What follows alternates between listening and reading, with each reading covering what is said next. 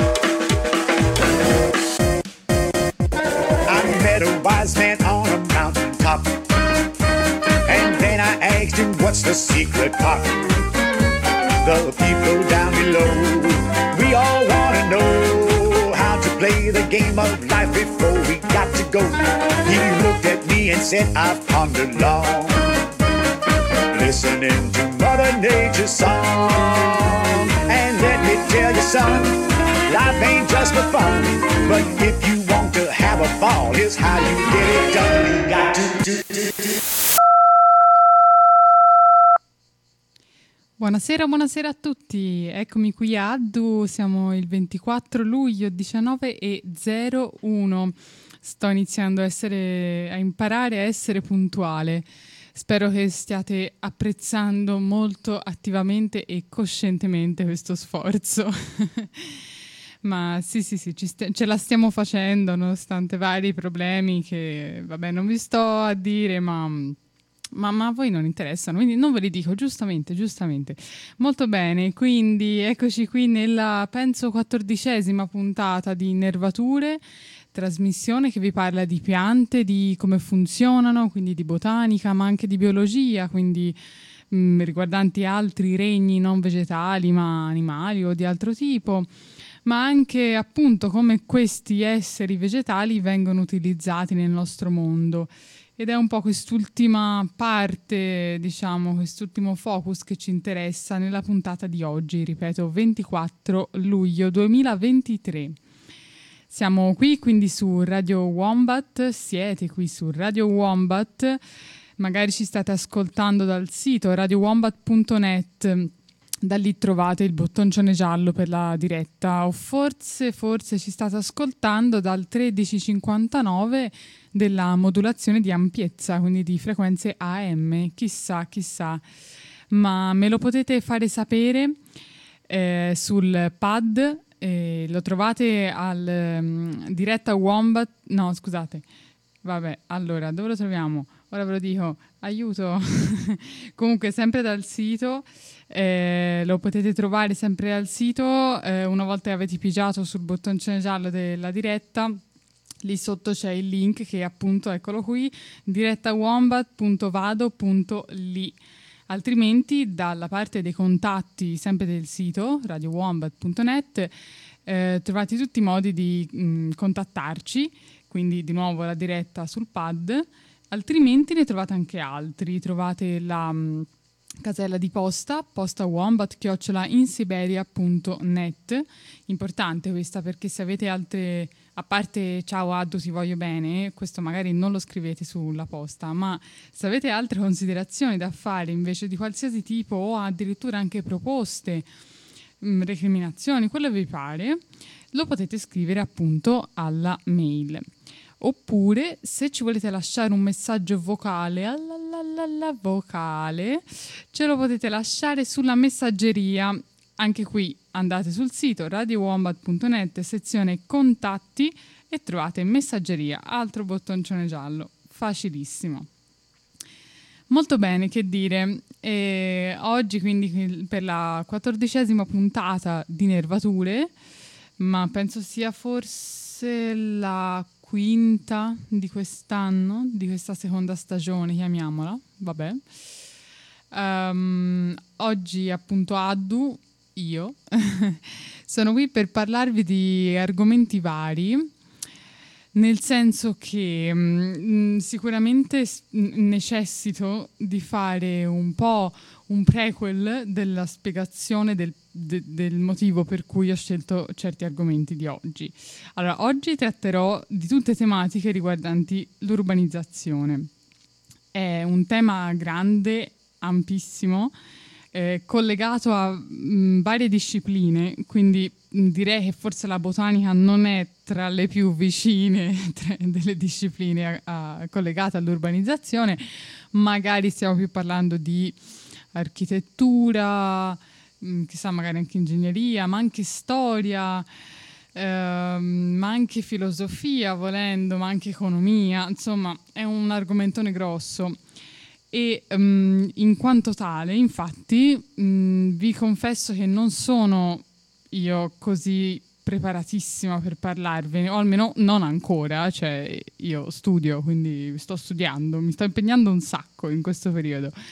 Perciò eh, è sicuramente un tema che ri- riprenderò nelle, in qualche prossima futura puntata perché è interessante, è pieno, è denso e se uno arriva a analizzarlo nel modo giusto e riesce a capire una miriade di cose di vari punti di vista, ovvero sia quello mm, che magari ci interessa più a noi di nervature, ovvero della pianificazione urbanistica e pianificazione del verde urbano, eh, ma anche non solo urbano, quindi pianificazione paesaggistica in generale, quindi di un territorio magari un po' più ampio che non si limita alla città ma che si può invece ampliare su zone di altro tipo, mh, colline, montagne, pianure, valli, eh, e chi più ne ha più ne metta, villaggetti, paesini storici, eccetera, eccetera.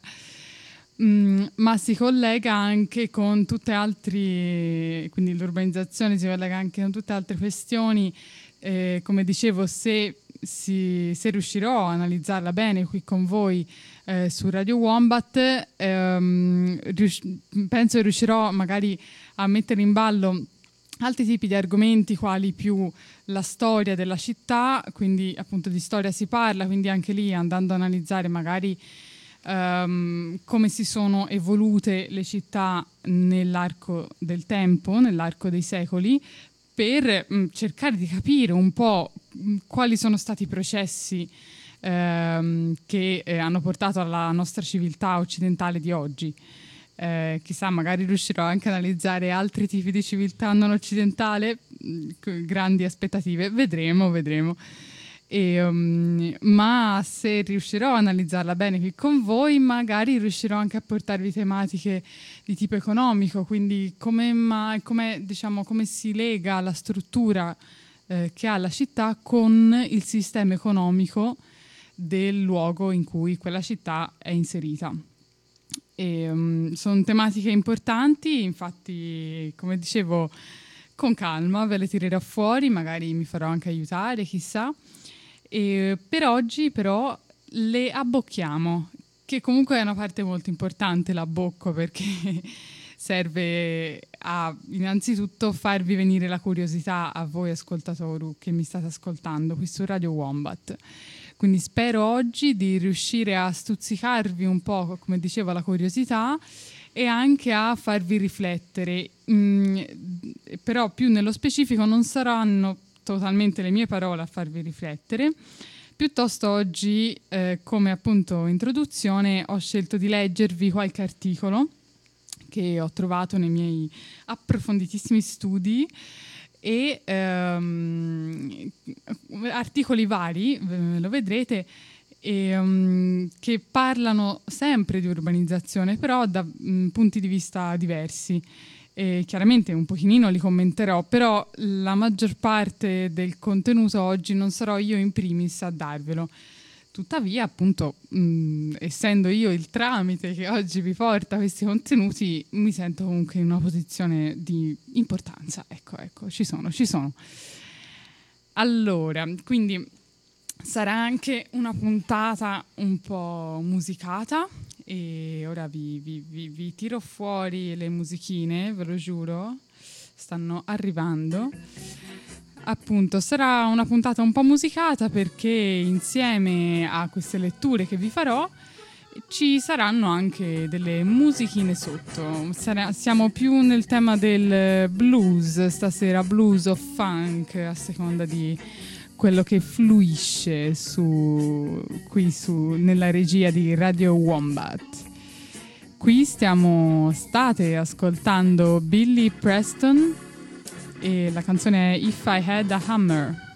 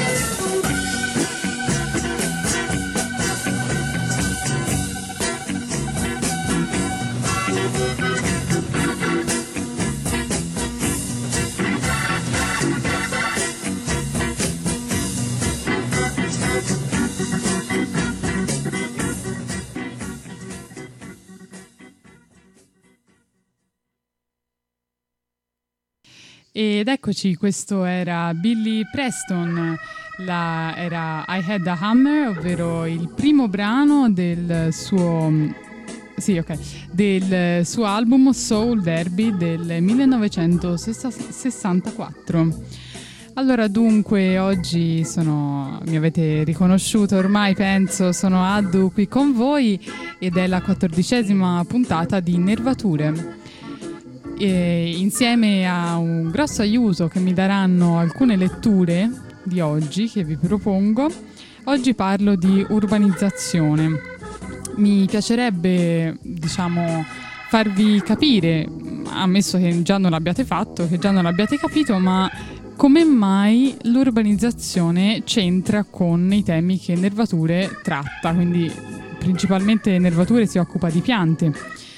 Beh, le piante e l'urbanizzazione, quindi immaginiamoci piante e cemento, questi due elementi così dissonanti fra loro, proprio perché sono così dissonanti, proprio perché eh, sono così opposti, in realtà, in realtà sono molto connessi. Mm, non lo sono per loro natura, devo dire la verità, ma perché sono connessi le piante e il cemento?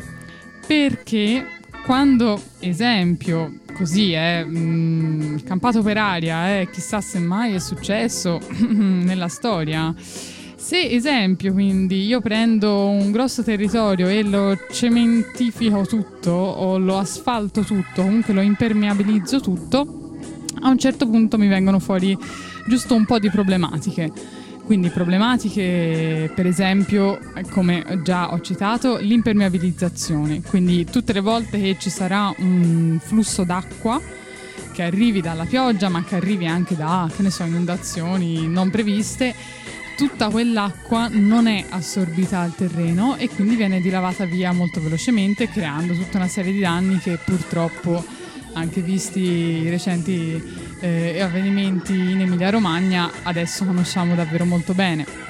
Quindi questo è uno dei problemi.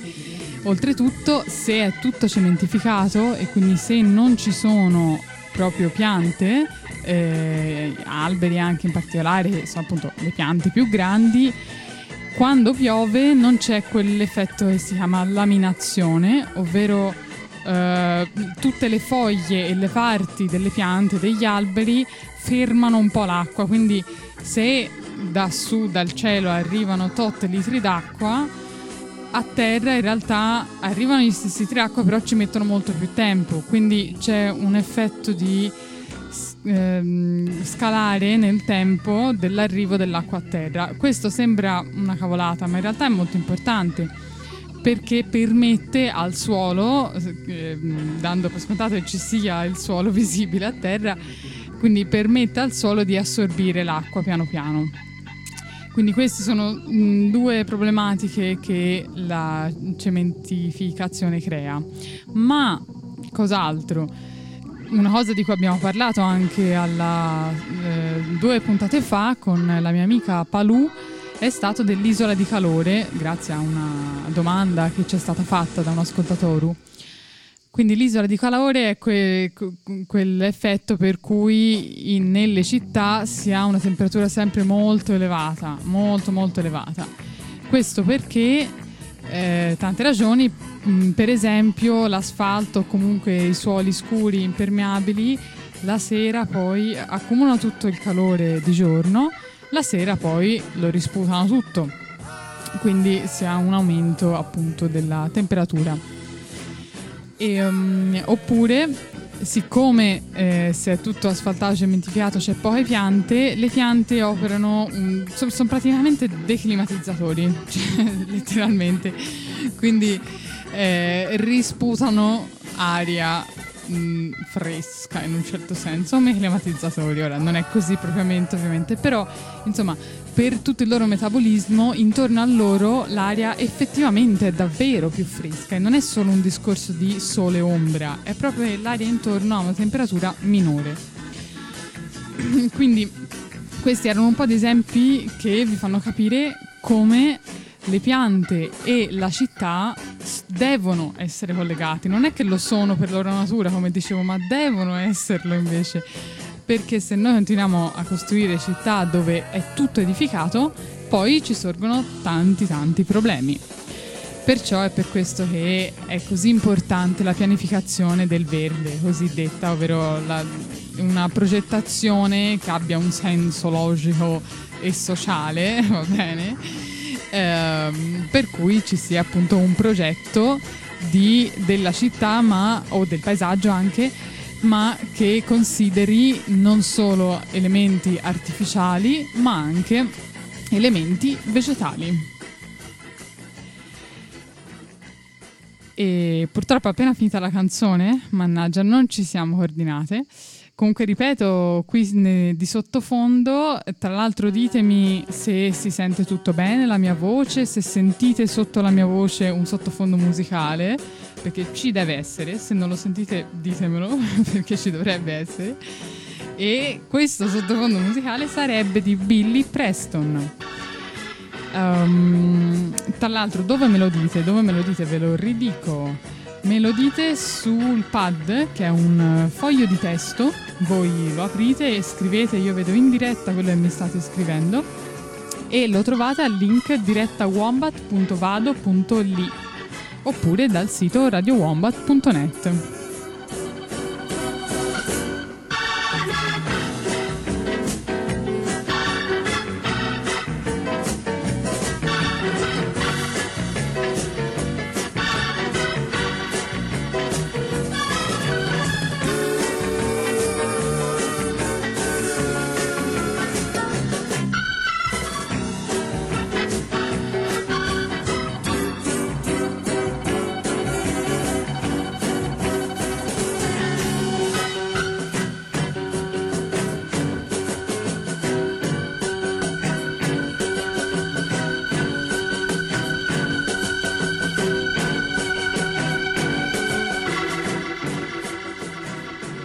E dunque, quindi vi ho citato qualche mh, ragione per cui la città deve essere, bisogna lottare affinché sia collegata con le piante, il loro utilizzo e la- il loro posizionamento adeguato e pensato, progettato.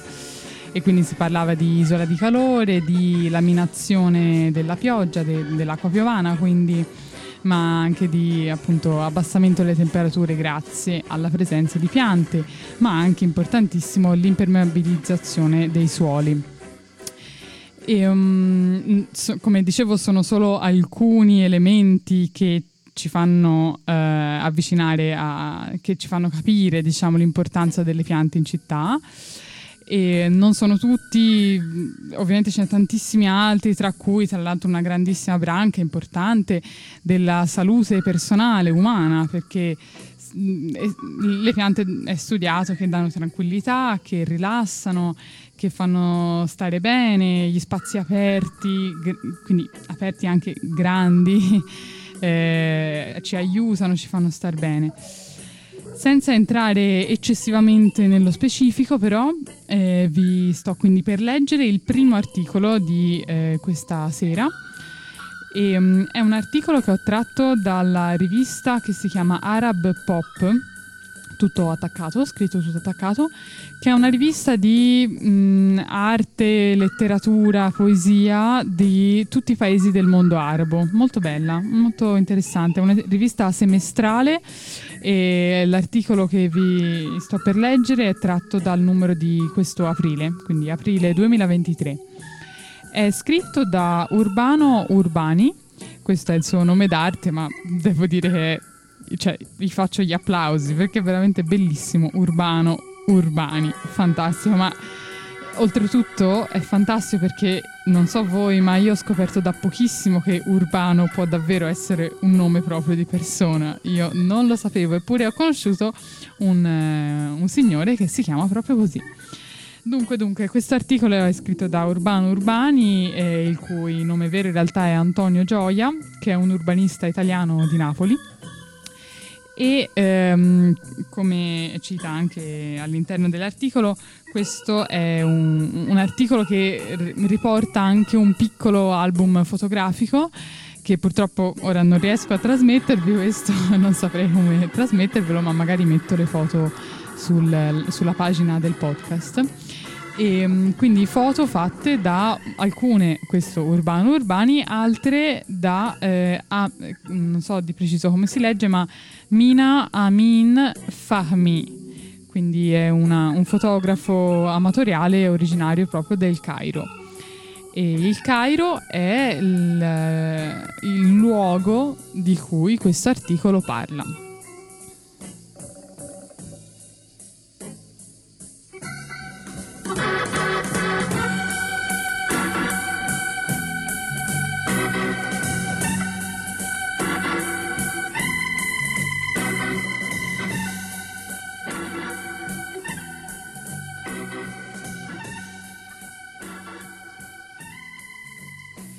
Queste immagini fanno parte della serie Desert City Jungle, progetto fotografico a cui lavoriamo dal 2019, tentando di documentare i conflitti e i paradossi che emergono dai processi di rapida urbanizzazione in diverse metropoli asiatiche e del Medio Oriente.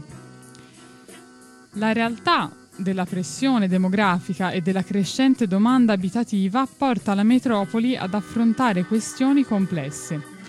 Ne esploriamo i margini, quelle aree meno conosciute dove l'intensità e la velocità dei cambiamenti, così come le conseguenze che ne derivano, si avvertono con più forza. Le metropoli non crescono più in maniera progressiva diventando gradualmente più dense. Sempre più spesso si incorporano le aree agricole a loro circostanti, trasformandole rapidamente in territori altamente urbanizzati, a elevata verticalità e senza pais- passaggi intermedi. Si creano così paesaggi ibridi, in cui aree che conservano tratti rurali circondano edifici alti e scintillanti. La nuova città si fonde con la giungla o il deserto. Antichi contadini e nuovi ricchi possono guardarsi a vicenda dalle proprie case, ignoti alla città gli uni, parvenus gli altri. Le foto selezionate per questo numero di Arab Pop sono state scattate principalmente nella parte meridionale dell'area metropolitana del Cairo tra Giza e la zona a sud dell'antico quartiere copto della capitale egiziana.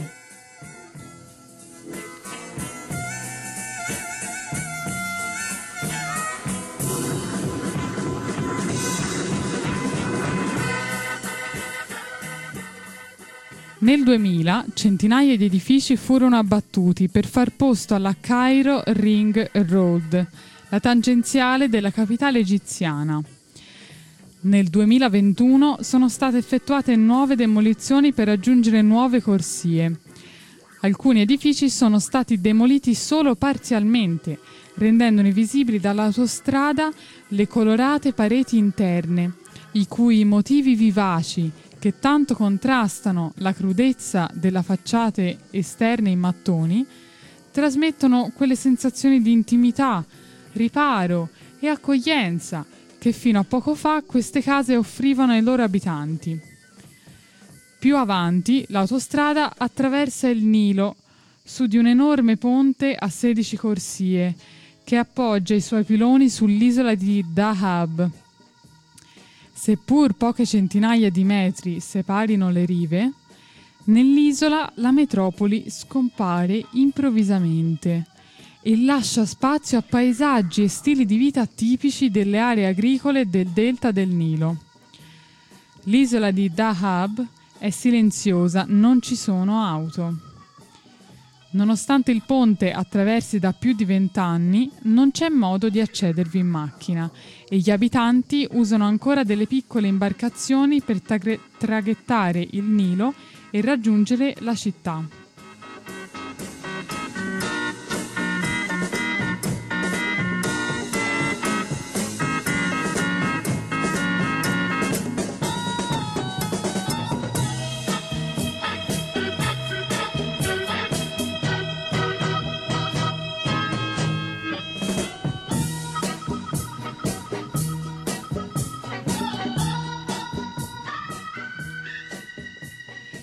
Si vocifera che questa sia stata una sorta di punizione da parte del governo centrale, che considera la mo- comunità dell'isola colpevole della propria arretratezza.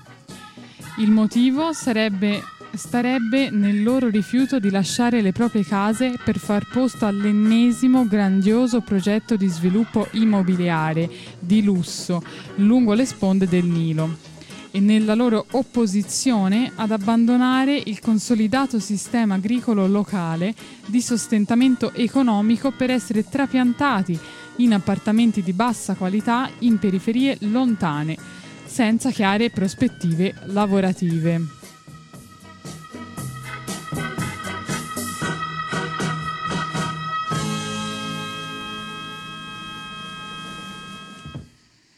L'immagine dominante delle megalopoli contemporanee, fatte di grattacieli avveniristici, tanto cara alle elite economiche e politiche, cerca di nascondere l'effettiva realtà abitativa di gran parte degli abitanti ed anche i conflitti e la violenza che si rendono spesso necessarie per raggiungere un ideale, eh, un ideale estetico di modernità. Questa realtà non è visibile solo al Cairo, piuttosto è un tratto comune a molte metropoli del mondo. Sempre più spesso profondi conflitti e diseguaglianze socio-economiche sono incardinati nella contesa dello spazio urbano, che si trasforma in campo di battaglia e teatro di lotte quotidiane per il diritto all'abitare.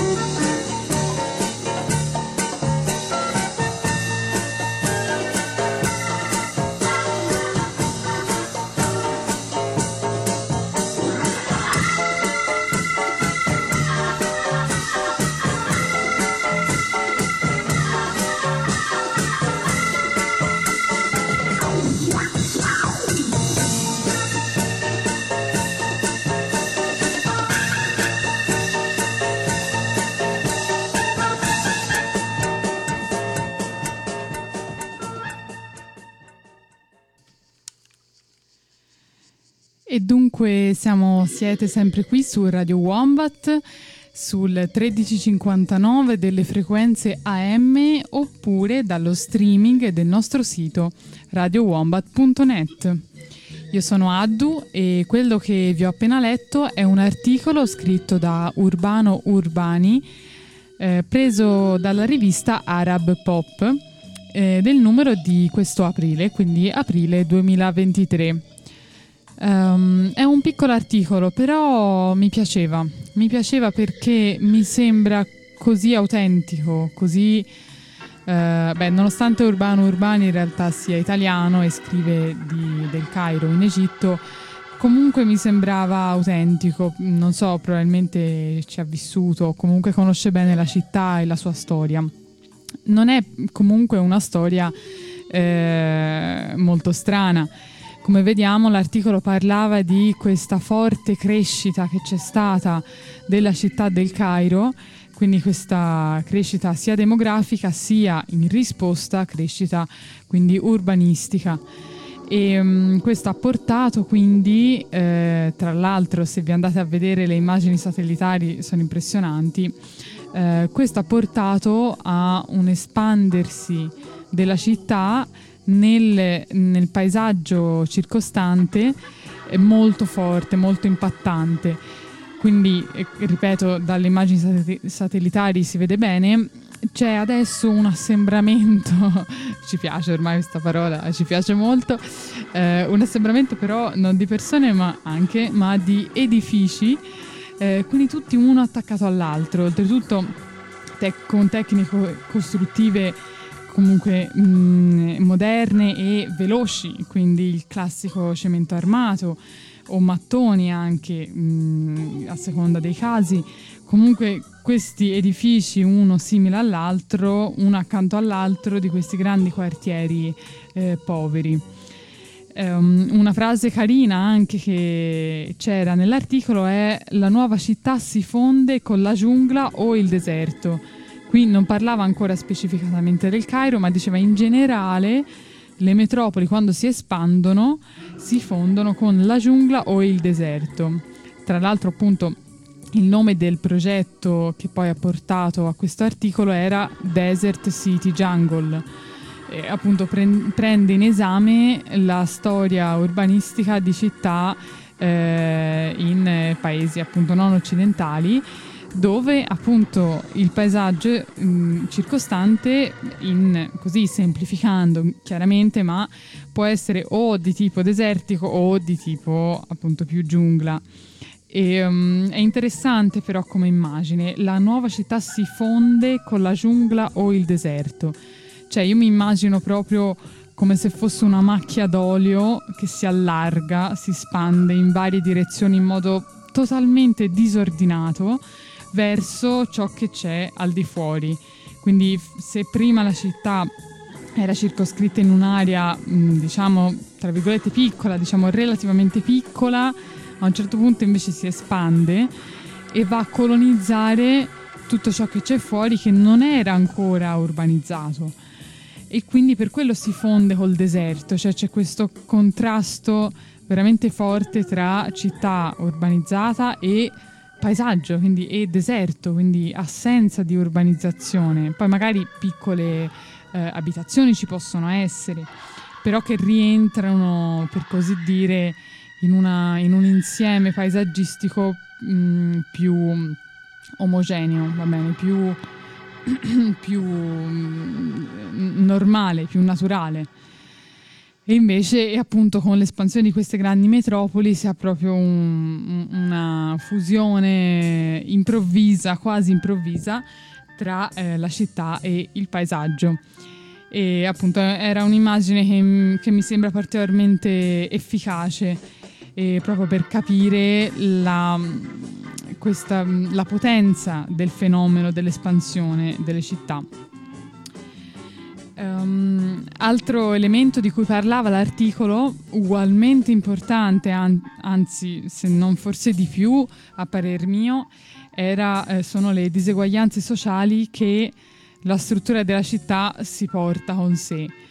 Eh, a, ora, a seconda mh, di come uno la legge, può essere vista in un verso o nell'altro.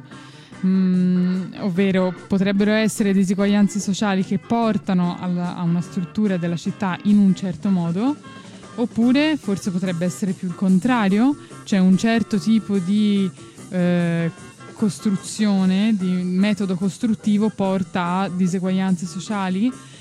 Um, lo approfondiremo più avanti meglio. Eh, sicuramente, però, il primo caso è vero, cioè se già delle diseguaglianze sociali sono presenti nella, nella, popolazione, e direi che il 99% dei casi purtroppo queste diseguaglianze ci sono, queste si riflettono poi anche nella città e um, nella sua struttura, appunto.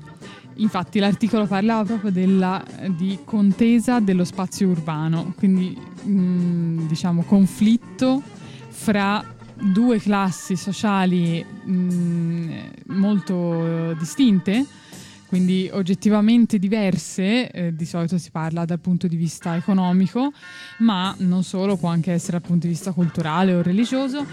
Quindi queste due diverse schiere, diciamo, due o più, eh, eh, della popolazione portano a una struttura mh, mm, che riflette questa divisione sociale un classico esempio che vediamo anche molto bene senza andare lontani, senza ricorrere allo studio di Metropoli, ma che vediamo molto bene anche a Firenze, è la divisione fra parte di città per una popolazione ricca, parte invece mh, città per una parte di popolazione più povera.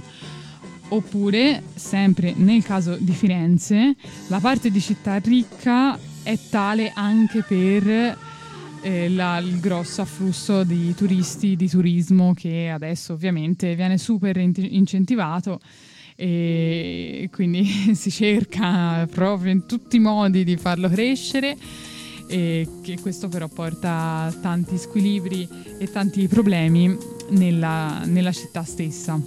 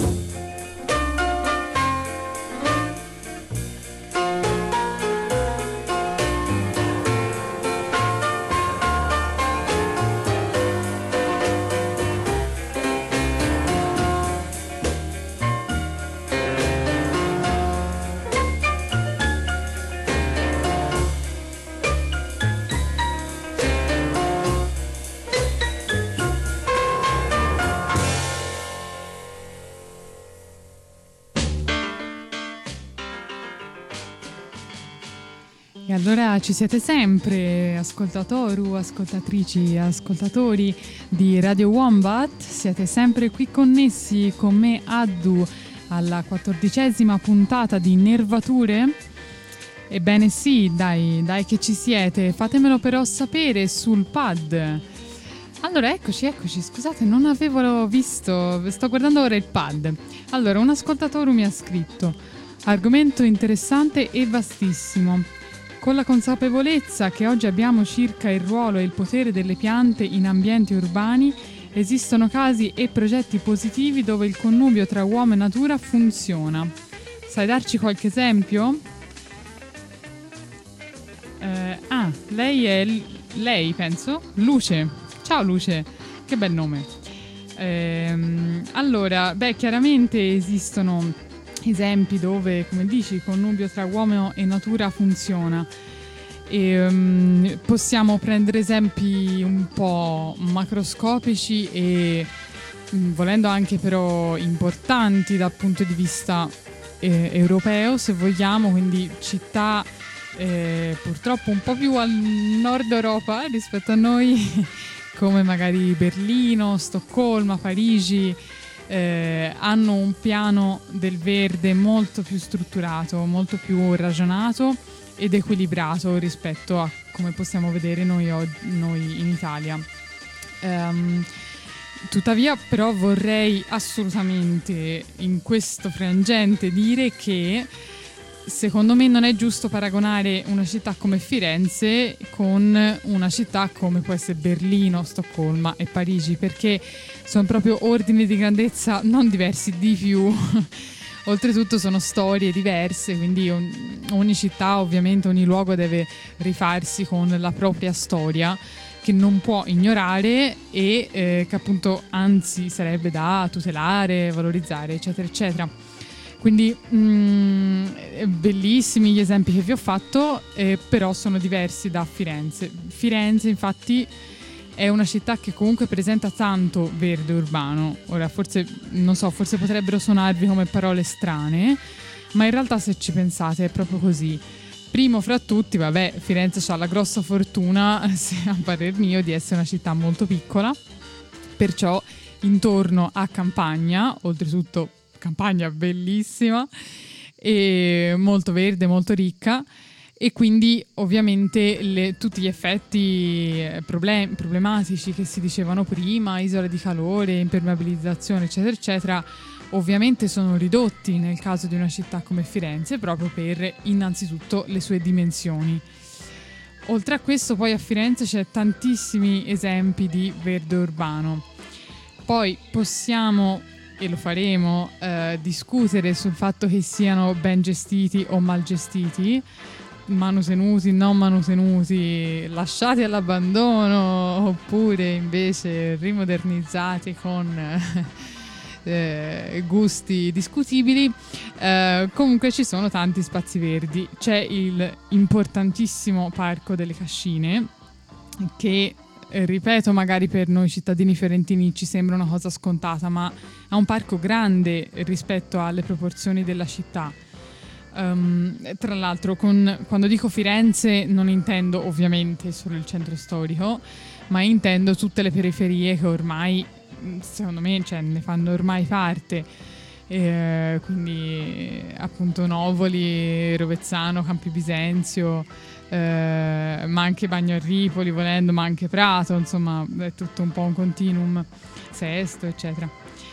Um, altri esempi eh, comunque di verde urbano, eh, o meglio di verde, eh, diciamo, ehm, allora scusate, mi, mi, riprendo, quindi esempi di verde urbano non per forza pubblico, volevo dire questo, eh, a Firenze ce n'è tantissimi, infatti ci sono tantissimi cortili eh, privati e tantissimi cortili eh, o giardinetti comunque privati che però sono aperti al pubblico e, um, oppure spazi proprio pubblici aperti chiaramente al pubblico. E sì ci sono vari esempi chiaramente. Allora sempre penso sia sempre luce mi sta dicendo. A Firenze il verde del, della manifattura tabacchi è un esperimento ben riuscito.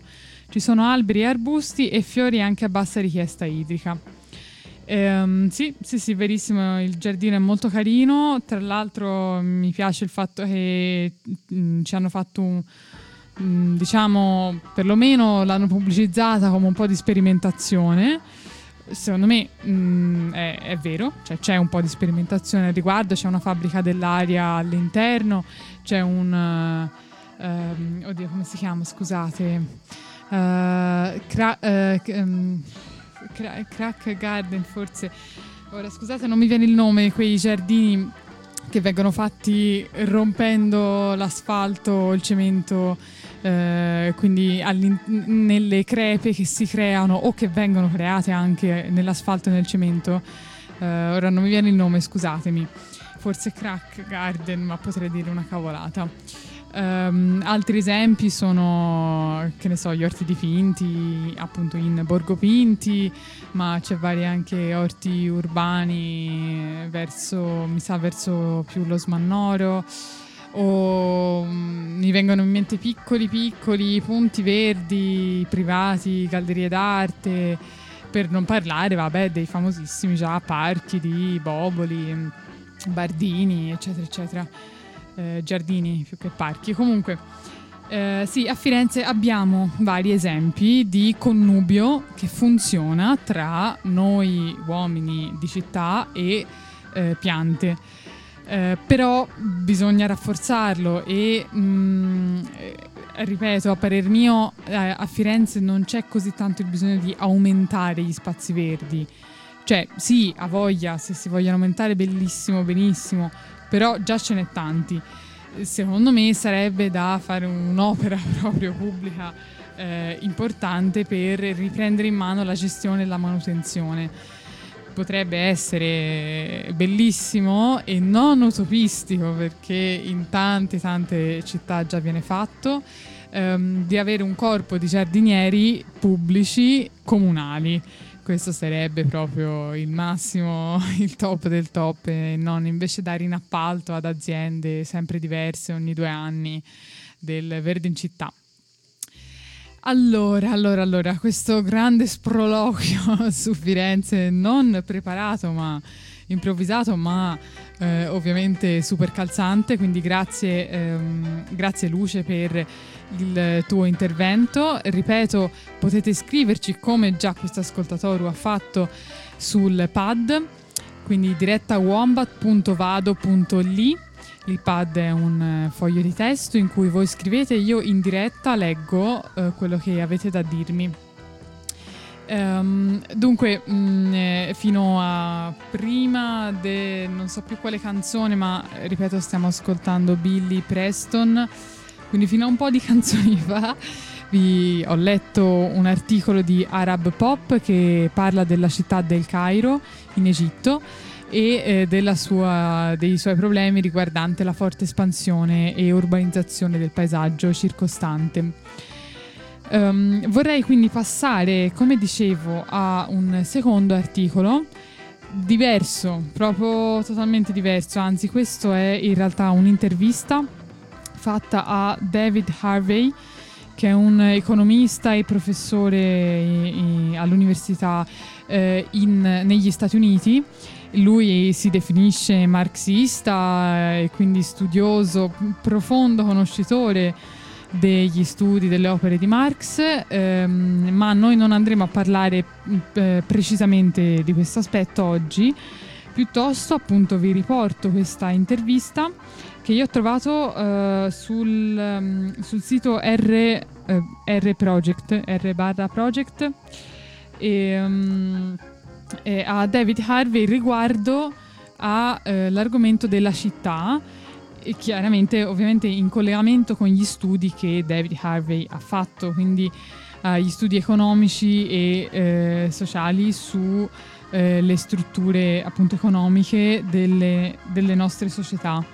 Quindi parliamo di città in rapporto a strutture economiche capitalistiche, ma anche qualche accenno, come sentirete, a ehm, invece strutture economiche diverse, eh, appunto comuniste, marxiste.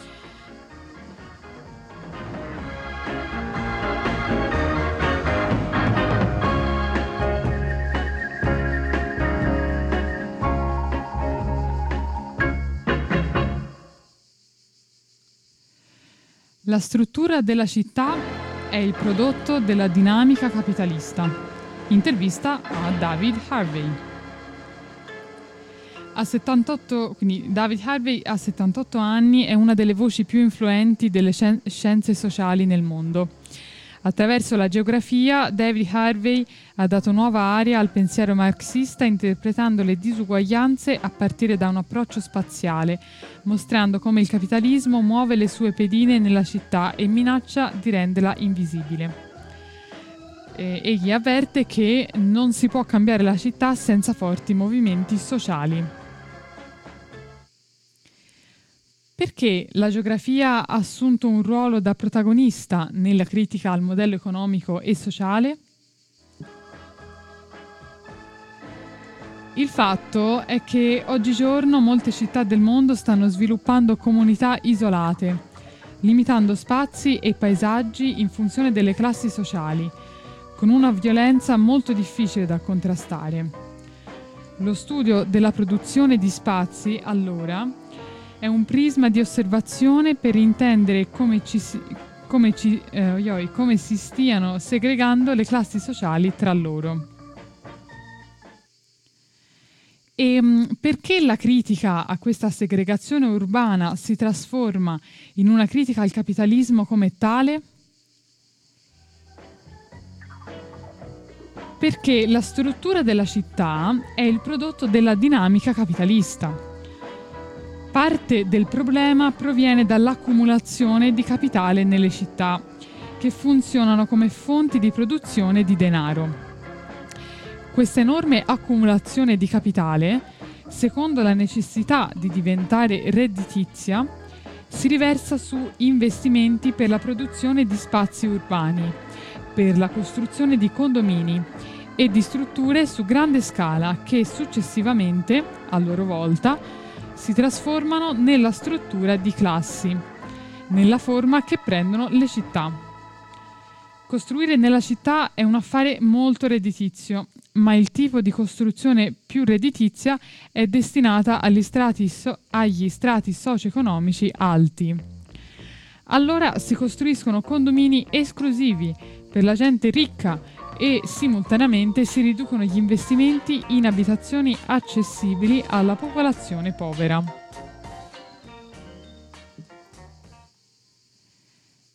E questa dinamica capitalista sta determinando i nostri modelli di convivenza?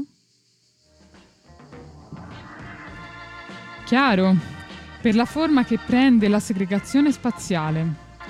Per esempio, Poco tempo fa sono stato a Guayaquil, in Ecuador.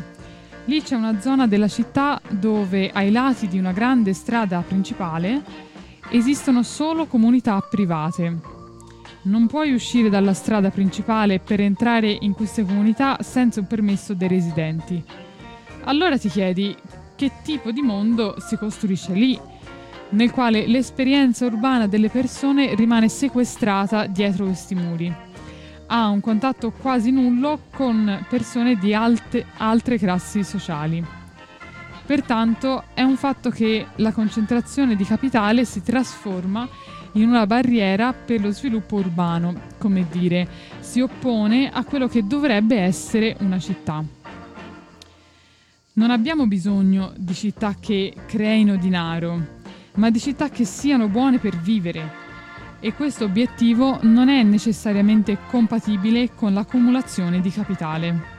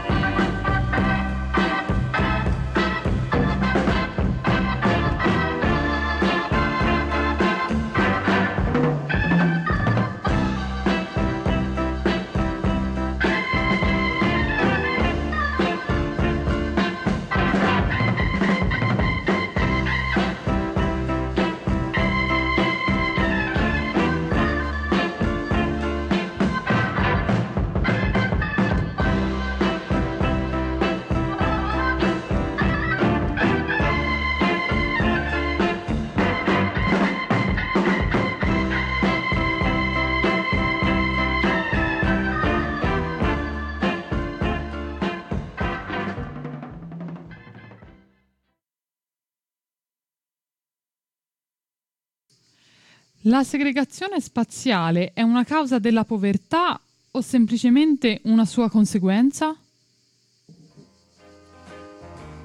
Se guardi con cura, i quartieri segregati hanno di solito problemi di accesso alle scuole.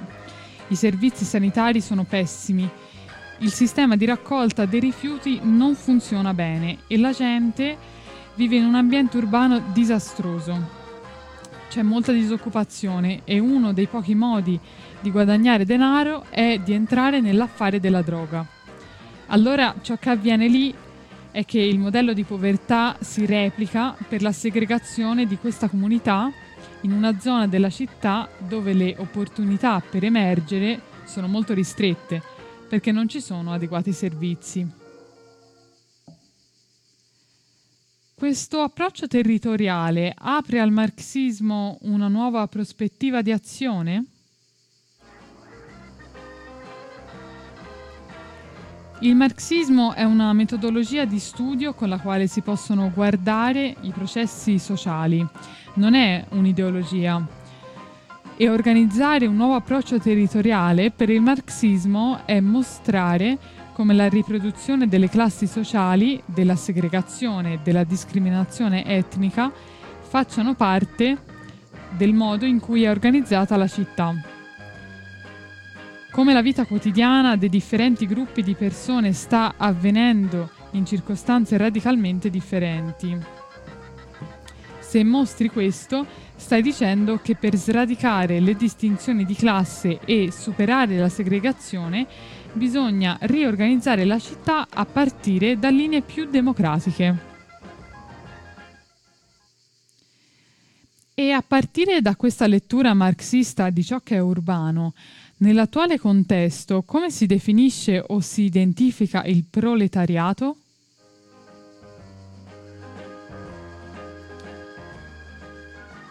Tradizionalmente il pro- proletariato si è organizzato nei quartieri di classe operaia e da lì si, è, si ha creato reti politiche molto forti, perché ci sono forme di solidarietà che permettono di costruire delle basi per l'attività politica ma certamente questa organizzazione tradizionale si è trasformata per il cambiamento nella struttura del lavoro, che ha distrutto la nozione di ciò che è il proletariato.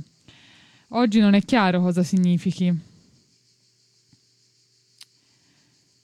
Come credi che abbia influito nelle condizioni di vita di questa classe operaia la costruzione di abitazioni sociali?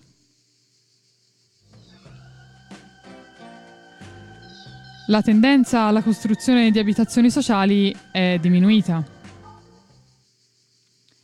In Cile si costruiscono su grande scala, però. Sì, ma la definizione originale di abitazione sociale puntava all'integrazione delle classi. Alcune volte lo Stato si è fatto carico di costruire abitazioni per la classe operaia, integra- eh, per la classe operaia integrate allo sviluppo urbano. Oggi queste persone sono state recluse e lasciate fuori dalle città, cosa che sta avvenendo in, in modo globale. Questo è una grave crisi sociale e basta, e che le società non stiano affrontando questo fenomeno probabilmente si trasformerà in una grande fonte di scontento sociale.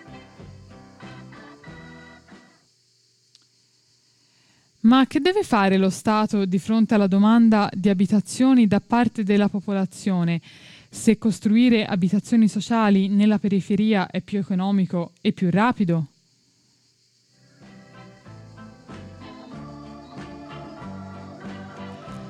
Per la gente è diventato estremamente difficile trovare affitti adeguati vicino ai posti di lavoro, perché la classe sociale proprietaria dei terreni i padroni delle immobiliari sono portati a massimizzare la rendita, per cui i prezzi dentro le città sono andati crescendo e lì è impossibile introdurre abitazioni sociali, creandosi così nuovamente una struttura di segregazione sociale.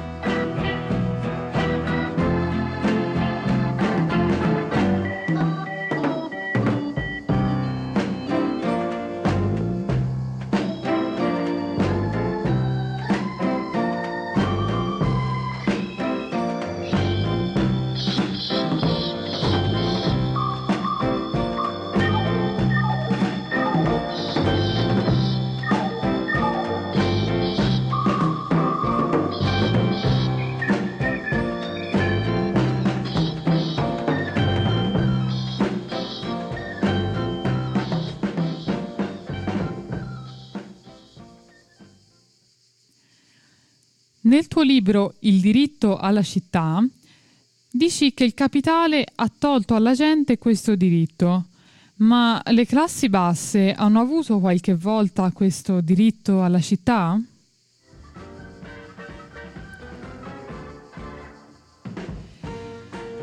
Ci sono state epoche in cui hanno avuto più diritto alla città di ora. Stiamo vivendo ogni tipo di tumulti urbani causati dalla mancanza di questo diritto.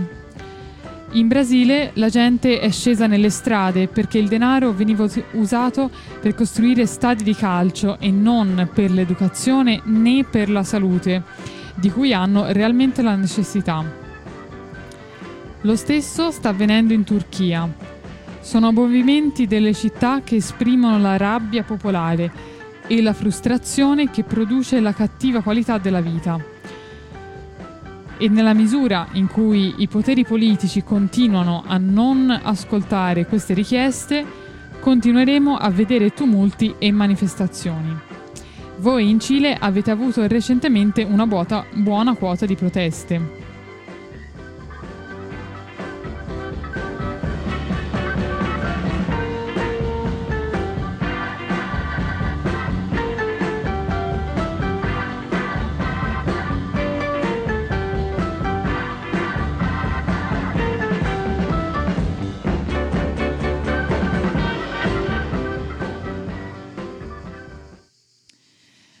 Allora, piccolo intramezzo, stiamo sempre, state sempre ascoltando un'intervista fatta a David Harvey, ovvero un economista, geografo e sociologo e, um, che si, eh, si, è soprattutto eh, interessato dei, dei, sistemi economici eh, nel nostro mondo, quindi sistema capitalistico, ma anche altri sistemi più di tipo comunista come il marxismo. E um, quindi questa appunto è una sua intervista.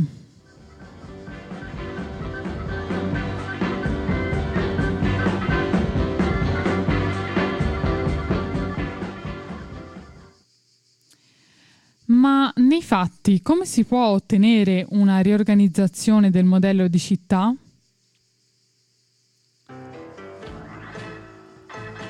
Non si può ottenere senza forti movimenti sociali che puntino a smantellare il mondo che li circonda e a proporre una nuova idea, la costruzione di un mondo senza distinzione di classe né discriminazioni razziali.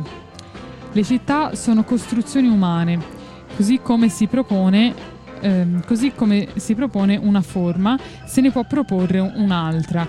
Il problema è che ci sono privilegi di classe che bloccano questi sforzi. È il modo con cui si organizza il potere del capitale, che ha tolto alle persone il loro diritto alla città. Ma mentre è più evidente questo fenomeno, più forti sono state le proteste e i tumulti, poiché diventa intollerabile. Come intendi oggi la lotta delle classi? Sappiamo che globalmente poche migliaia di persone controllano il mondo, individui che sono in condizione di dettare norme ai governi, di possedere i mezzi di comunicazione e gli istituti finanziari.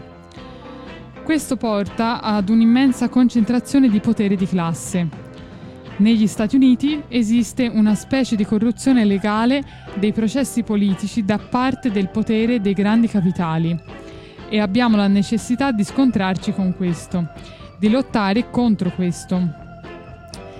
Lottare contro il fatto che non ci sono limiti per i contributi alle campagne politiche, che permette a pochi individui, semplicemente per il loro denaro, di dettare non solo politiche locali, ma anche politiche a livello globale.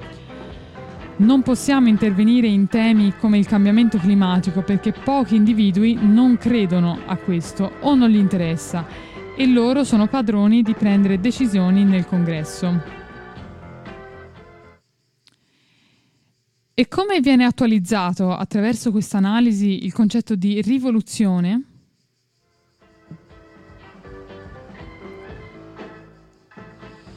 Credo che sarebbe un errore intendere una rivoluzione come un processo violento. Io preferisco intenderlo come un processo di trasformazione basato su movimenti sociali orientati a riconfigurare la vita urbana. Nel passato ci sono stati movimenti con questo obiettivo. Negli anni 60 gli Stati Uniti vivevano una segregazione razziale molto intensa e ci fu un grande movimento per contrastarla. La maggioranza della gente fu d'accordo che bisognava fare qualcosa. E anche se conti- continua ad esserci se- segregazione razziale, credo che i gruppi colpiti direbbero che stanno meglio ora che prima. Da questa prospettiva, ciò che effettivamente avvenne su una eh, rivoluzione urbana fu un movimento attivo per i diritti civili, che sfidò delle istituzioni che promuovevano la segregazione e che ottenne l'integrazione urbana di molte comunità afroamericane, tanto nella vita sociale come economica. Non accade di solito che le proposte alternative di politica urbana partono da scenari troppo utopistici per cui il dibattito pubblico non possono misurarsi, per cui nel dibattito pubblico non possono misurarsi? Credo che un po' di pensiero utopistico sia qualcosa di positivo. Dobbiamo poter immaginare come vedere un mondo migliore. A partire da lì si può partecipare ad, ad, ad attività politiche che perseguono questi ideali. D'altronde, che possiamo fare? Ci sediamo e diciamo che nulla è possibile di fronte alla mancanza di immaginazione e di volontà politica.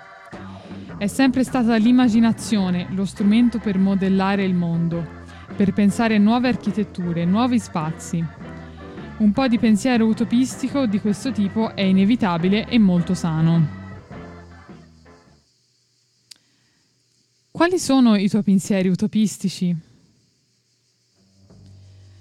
Eh, per esempio, mi piacerebbe vedere un mondo nel quale ci sia un sistema totale di riciclaggio urbano, di agricoltura urbana, che all'interno delle città ci siano, ci siano rifornimenti di alimenti. Non sto dicendo che questo darà una soluzione a tutti i problemi, ma andrebbe molto al di là delle tecniche di riciclaggio organico. La creazione di piccoli settori di giardinaggio urbano sarebbe senza dubbio altamente produttiva per individui che hanno bisogno di rifornirsi di alimenti. È in voga l'idea di produrre cambiamenti su scala locale. Sono sufficienti o un cambiamento reale si può ottenere solo cambiando tutta la struttura?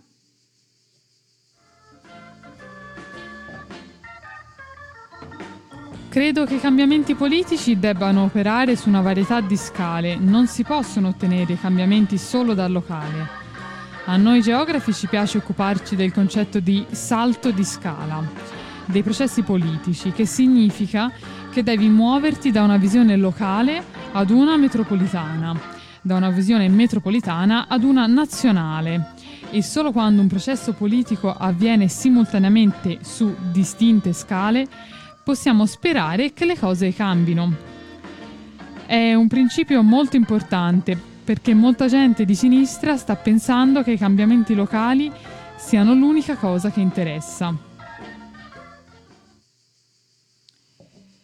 Che ti sembrano i villaggi ecologici, eh, cosiddetti, che cercano di autogestire modelli di convivenza dove non funzionino le regole del capitalismo?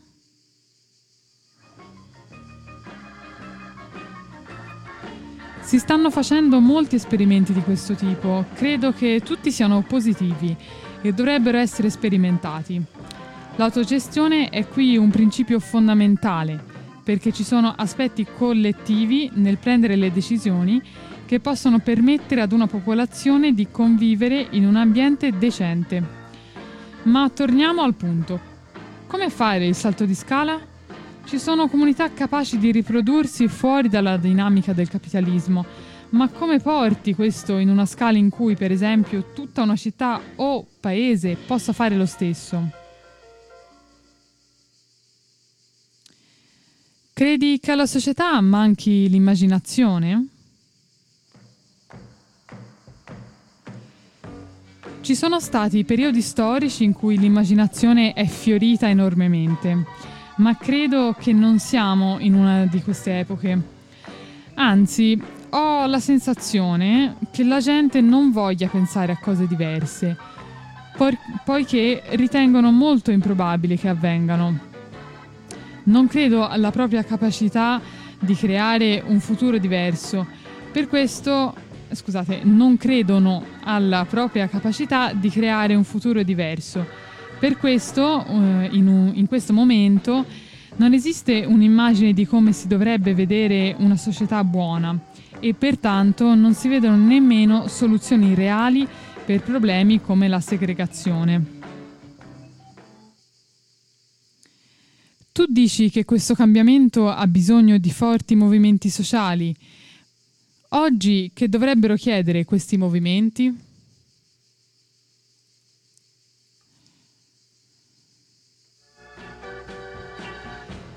Questo lo deve decidere la gente. Nemmeno nei sogni cercherei di suggerire ai movimenti sociali cosa dovrebbero cercare di ottenere. Ma non credo che si tratti di chiedere, fra virgolette, nulla, ma di perseguire quello che gli spetta di diritto. E al contrario, cosa si può fare? Eh, scusate, cosa può fare il potere politico, lo Stato, per ascoltare questa richiesta e contrastare la dinamica del mercato?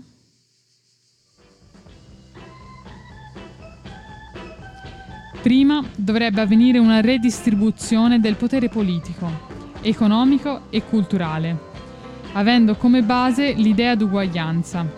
La prova dei nostri tempi è che i governi dominanti, da, dominati dagli interessi delle classi capitaliste reagiscono senza compassione e spesso ricorrono alla forza e alla militarizzazione, invece di cercare di aiutare e soddisfare le necessità della gente.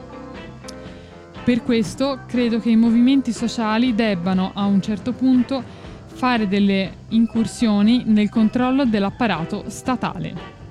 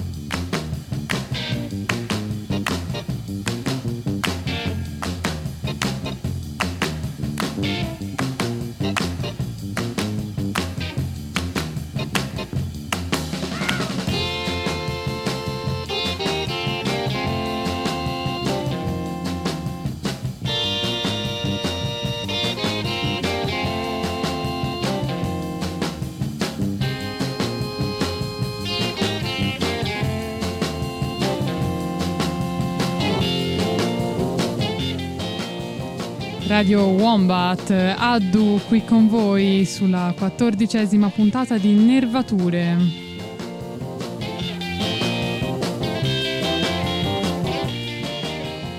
Stiamo adesso ascoltando Booker T and the MGs.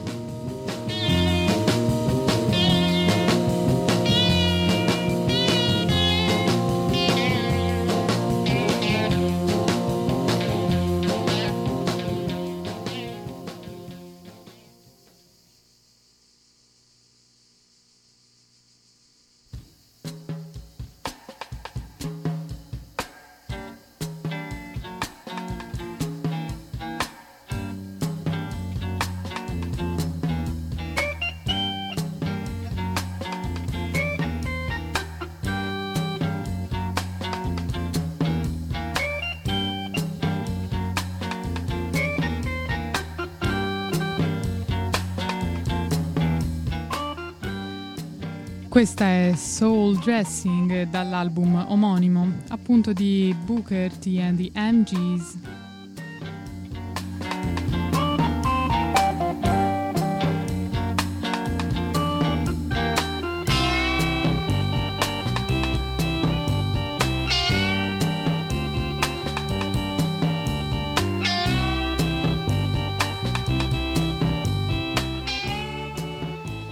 Questa quattordicesima puntata di Nervature vi sto proponendo il tema dell'urbanistica, urbanizzazione, città, espansione della città, struttura della città e struttura eh, il rispetto diciamo in eh, connubio con il contesto sociale ed economico che eh, ci circonda.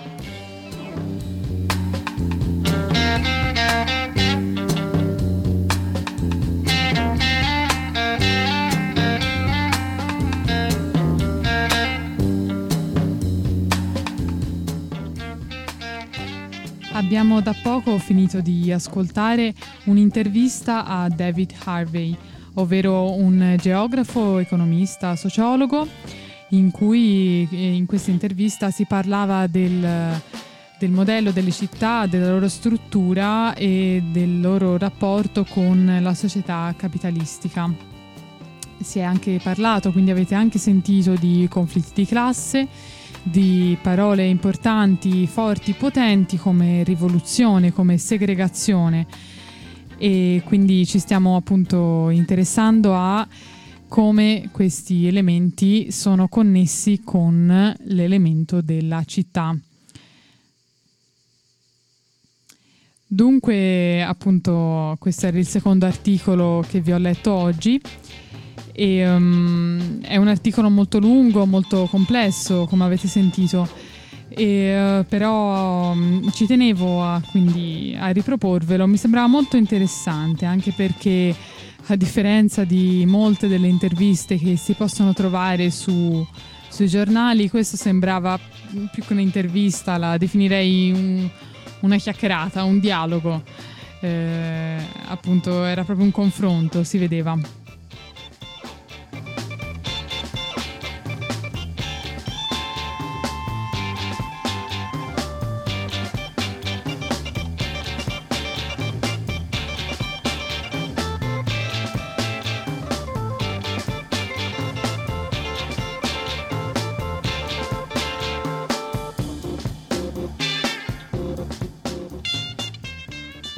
Sul tema quindi del capitalismo e della città sicuramente ci tornerò in qualche puntata successiva.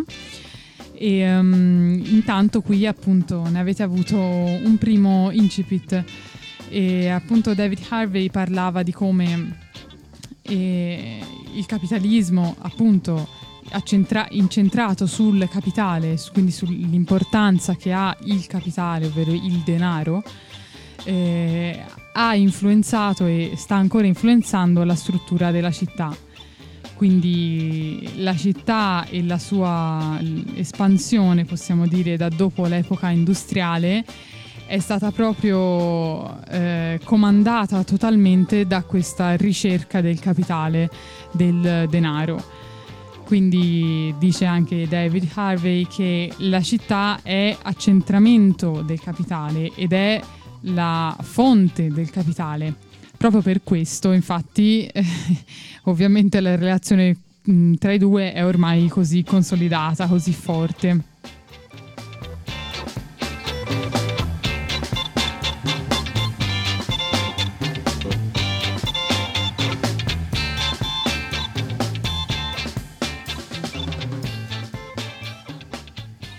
E questo porta quindi tanti, tanti, tanti problemi, come già ci possiamo immaginare.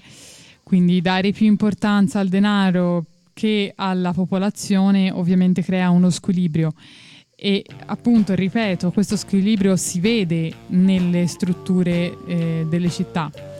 E è tangibile, è reale, non è, eh, appunto, non è solo teorico e, ed è appunto dovuto a un certo tipo appunto capitalistico di eh, struttura economica.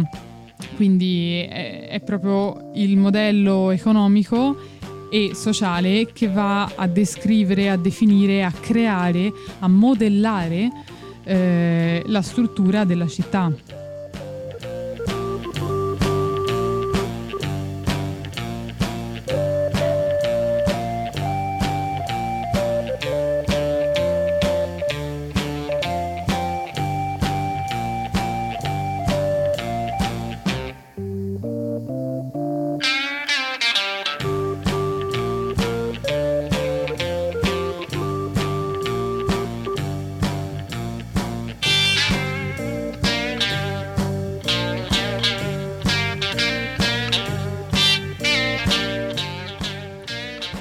Allora avvengono cose che abbiamo anche molto sotto i nostri occhi, che abbiamo molto tangibili. Vi faccio un esempio, eh, questa mercificazione di una città anche come Firenze, in cui per esempio ormai gli affitti sono, come sapete meglio di me, sono alle stelle, oppure non, non, non, è anche difficile trovare una casa per un impianto stabile perché ormai si preferisce affittare a brevi periodi a turisti oppure a studenti. E um, sempre tutto quindi eh, relegando una, um, interessi privati appunto quindi in quanto privati eh, che sono ovviamente più interessati all'acquisizione di capitale piuttosto che ai servizi invece che dovremo dare al pubblico.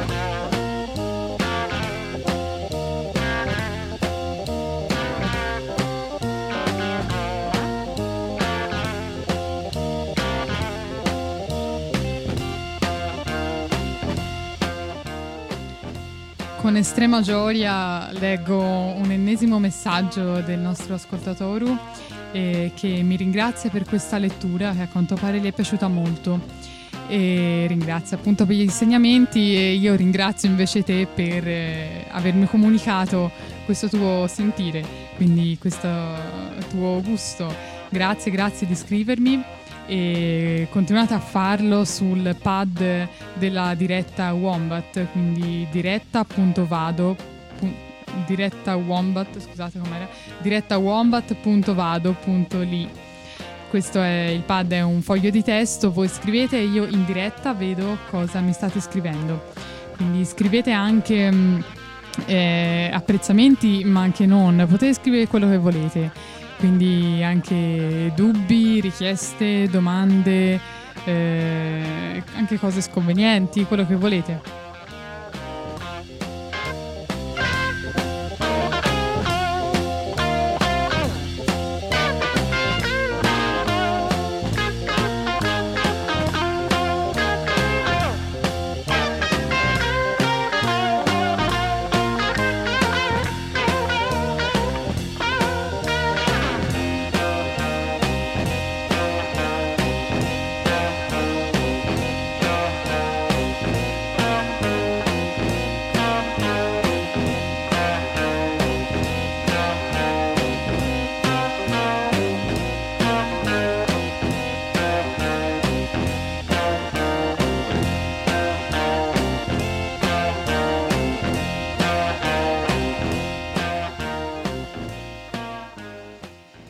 Siete? Siamo all'ascolto di Booker T and the MGs. Questa era Jelly Bread o Jelly Breed forse dall'album Soul Dressing.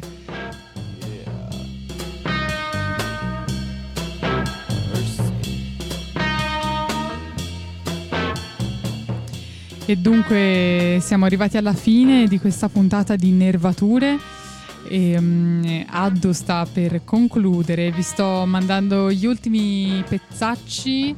Oggi si era tutti sul uh, blues, uh, soul e funk, mi sembra, no?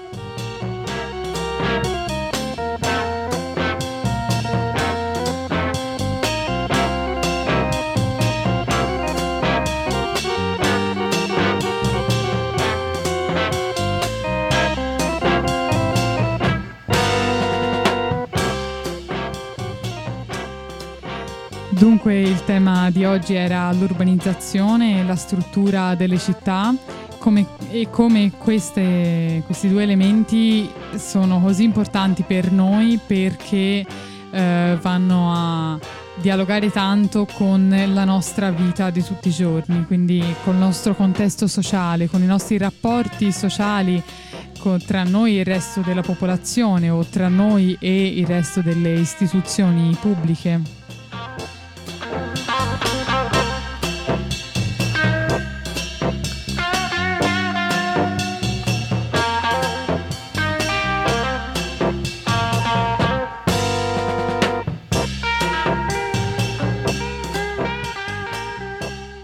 Urbanizzazione, tema che sicuramente continuerò a proporvi nelle prossime puntate di Nervature. Potrete sempre ascoltarmi lunedì alle ore 19, ogni lunedì su radiowombat.net. Altrimenti sulle frequenze 13-59 della modulazione di ampiezza.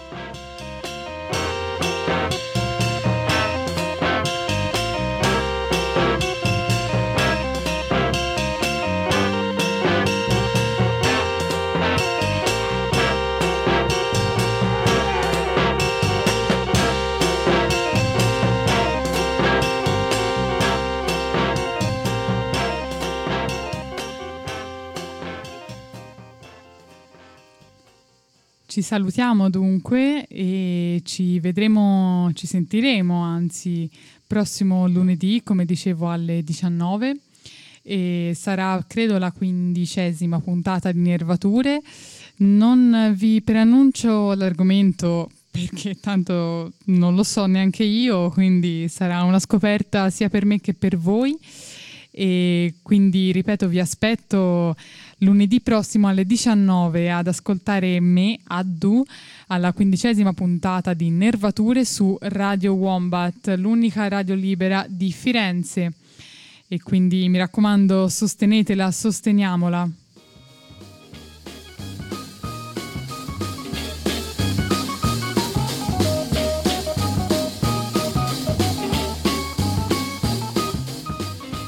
È quindi assolutamente mio dovere ricordarvi o informarvi del fatto che ogni mercoledì al giardino del Next Emerson a Firenze Castello c'è concerti live o DJ set con cena e cena benefit Wombat, quindi mi raccomando siate, siateci numerosi, numerosu.